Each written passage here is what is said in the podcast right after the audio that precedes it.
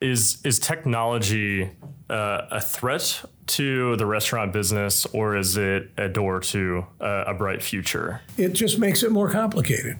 And more complicated may, creates more opportunities for those people that get it right to be more successful. Those people that don't embrace the digital world are not going to be relevant. And so, how do you stay relevant in the world? You just keep you keep evolving, you keep getting better, you keep finding out what your customer really wants. Awesome Inc. presents the Kentucky Entrepreneur Hall of Fame, a show that highlights how people throughout the Commonwealth of Kentucky pursue their definition of awesome through entrepreneurship, technology, and innovation.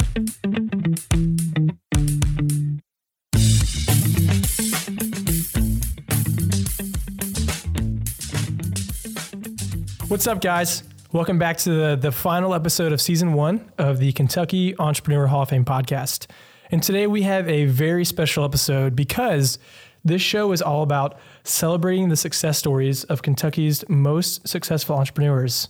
And that's actually what Keith McMunn and I are going to do today. So, Keith, I'm glad I'm glad you're back. We we have missed your voice thoroughly on the show. Garrett, I'm so glad to be back. I was talking with Chase Fairchild recently about his podcast, and he was making me feel one upped.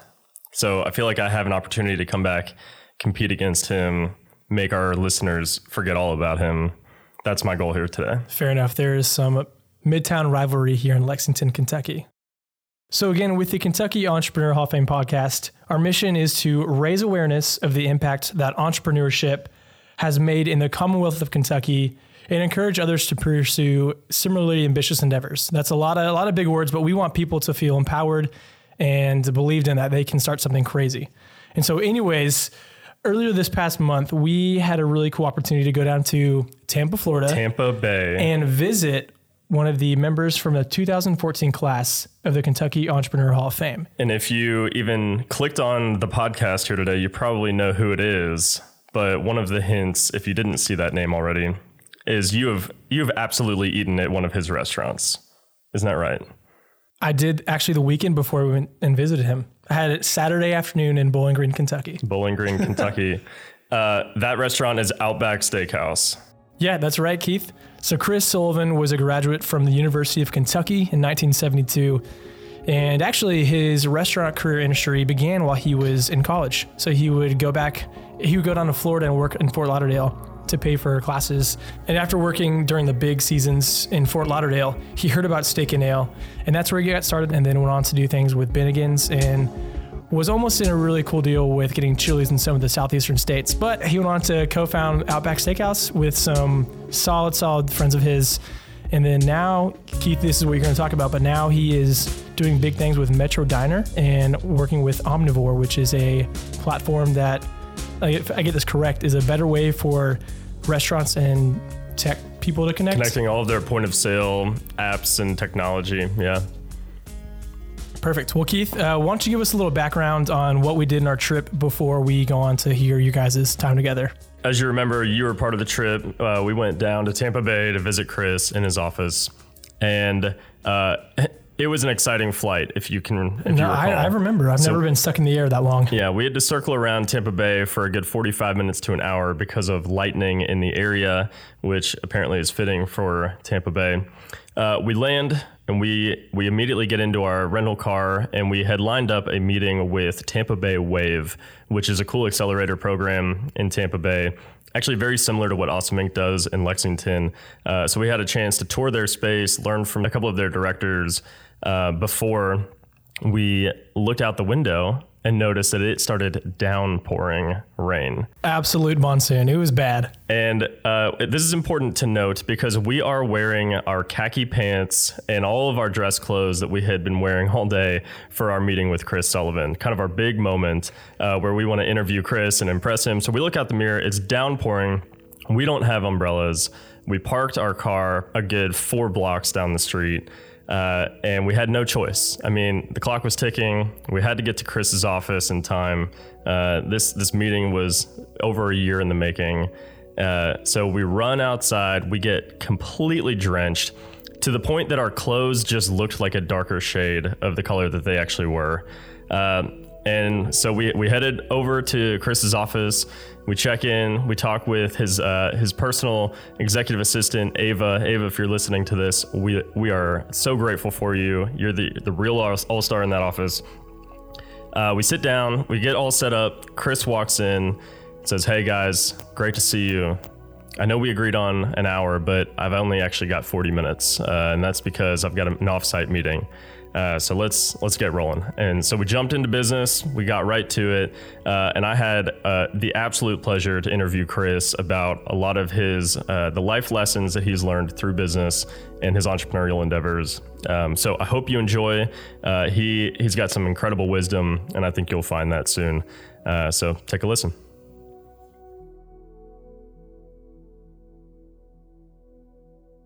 All right, well, Chris, uh, we had the pleasure of sitting down with you a few years ago to record your Founders Series video. And in that video, you shared with us a lot of the wisdom um, that you probably learned by making lots of mistakes, but also by making lots of great decisions uh, as an entrepreneur, uh, particularly with Outback Steakhouse. Um, but now, today, we have the opportunity to catch up with you and to learn a little bit about what you're up to these days. Um, but do you mind if I ask you a few questions kind of regarding some of uh, maybe even more in hindsight, if hindsight is 2020, maybe a little bit more about the wisdom that you uh, that you gained from your experiences with Outback Steakhouse um, a few years ago. Um, you tend to credit a lot of your success to building the right team. Um, would you mind speaking to that? How do you how do you build the right team? How do you know you've got the right team when when you've got a few people around the table? Well, fortunately, I had a lot of great mentors. And one of the things that over my time at other companies, uh, that was the key to really being successful out there. And I learned that from Norman Brinker, who was a founder of Steak and Ale and Bennigan's and eventually Brinker International. And Norman really got the deal that you had to put these great people together. And the other thing he, he taught us is don't be afraid of young people. Young people have different ways of looking at things. Uh, they uh, have energy. One of the great things about the restaurant industry, the staffs never really get old. So it keeps older guys like me young and young thinking. So you know, putting together the right team of people really was critical to our success. But that's the critical to any team success.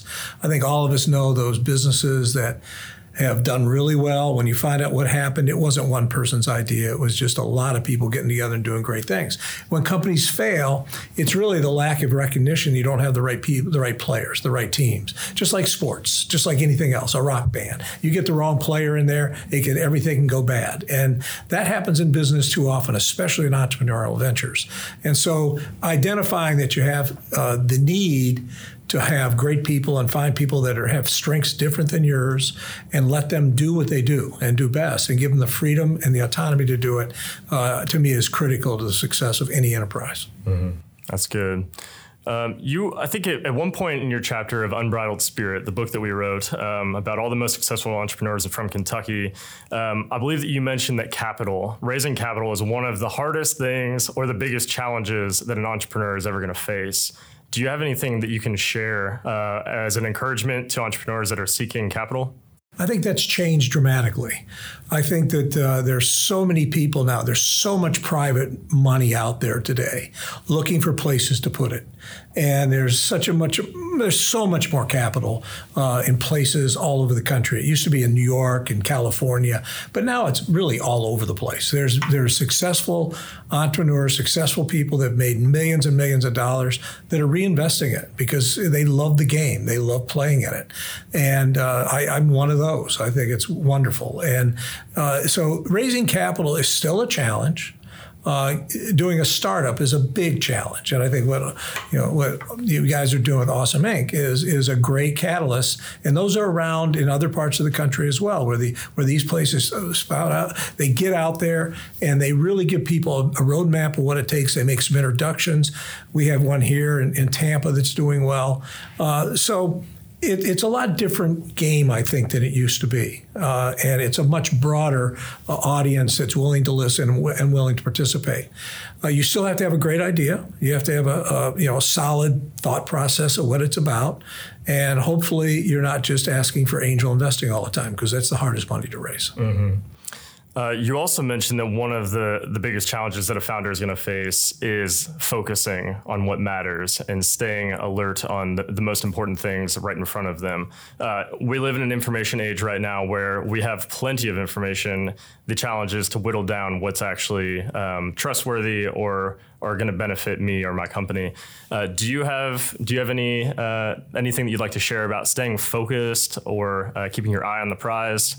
Well, staying focused is a challenge, especially in my golf game, things like that. Um, yeah, you know, focus. There are so many distractions, and when you have so many distractions, focus is there. So, you know, I, I think that uh, like I, I put my phone down when I'm driving to the office, and sometimes I uh, listen to music, sometimes I don't. I don't listen to the news. I basically am trying to get my mind right about starting the workday and, and thinking about things I have to do. In the mornings, uh, the first hour every day is mine, and I, I go walk and I think, and if there's anything bothering me, I focus on that to get to get that out of my mind or to have to deal with it first thing. And I, I think focus is a big part of it it. And when you see organizations that are wobbling or they're not finding their way, a lot of it has to do with just the focus of the people working in the business and keeping people focused on really what the task at hand is and really making sure they achieve those every week or every day they're supposed to. You have to do that. And there's tools out there to help people do that. But more than anything, you want people that want to do that without somebody looking over their shoulder telling them you're not doing that exactly right. So focus is a big, big deal. And it's a much bigger deal than ever before because there's so many distractions. Let's uh, let's trail back real quickly to the conversation about mentorship if I'm new to a city, uh, here I am in Tampa Bay for the first time in my life, actually. And if I'm a startup founder and I move here because I like the resources here, the community here, uh, what do I look for in a mentor uh, locally, or what what do you think is important to to seek out in a mentor? You know, Tampa, as an example, uh, I think is a almost a midwestern city that's located in Florida, and people are very open here and very friendly here. And I think, in general, it's a it's there's a lot of communities that people are open and, and they want growth. And they want people to come into their communities and become part of it. So there's always organizations that are out there and you just have to be smart enough to figure out where you need to go connect with those people. And they're there you just have to take your time and it might be a, a chamber of commerce you know event it might be whatever i mean just there's so many different organizations now trying to get people together to network and there's a lot of networking events that go on. So it's not difficult to do that.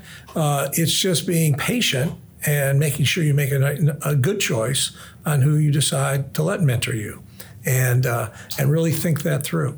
Mm-hmm. And know that mentor mentoring is you you know you change from time to time. You get you get the best of somebody, take what you really like, and then you find somebody else to get you to the next level of information or or advice, whatever. So, so it never stops. So it's okay to to graduate mentors of sorts. It's, uh, sure. it's okay to or appropriate to kind of move on to. I used chapter. to say you fire your mentor. You don't really fire them, but you move on, and and you don't quit them. You don't stop the relationship. It's just a it, it moves to a different level, and and you know, the people I had as mentors, I stayed close to for a long, long time. And I still am close to the ones that are still alive. They were all older than I am, and now I'm old. So you know, it's all it's all great. But it's, I mean, it helped me so much, and I and I encourage people all the time to find those mentors. Right.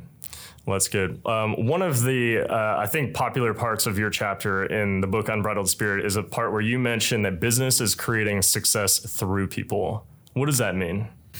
Well, it's all about people you know, products are produced by people, right? I mean, it's every every part of the game we play in this capitalistic system is about people. People develop technology. People, you know, create drugs. People create ideas like restaurants.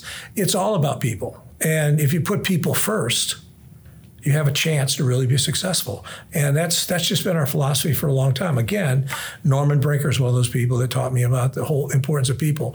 Uh, Stephen Covey, was an amazing uh, mentor of a lot of ours that Norman brought to us back in our days at Steak and Ale. And we, we I have I have a file of notes on my meetings with Stephen Covey uh, before he wrote his first book. And the win-win solutions, the win-win approach to, to business and people is really, really critical. It's the most important thing, most important lesson I think I learned.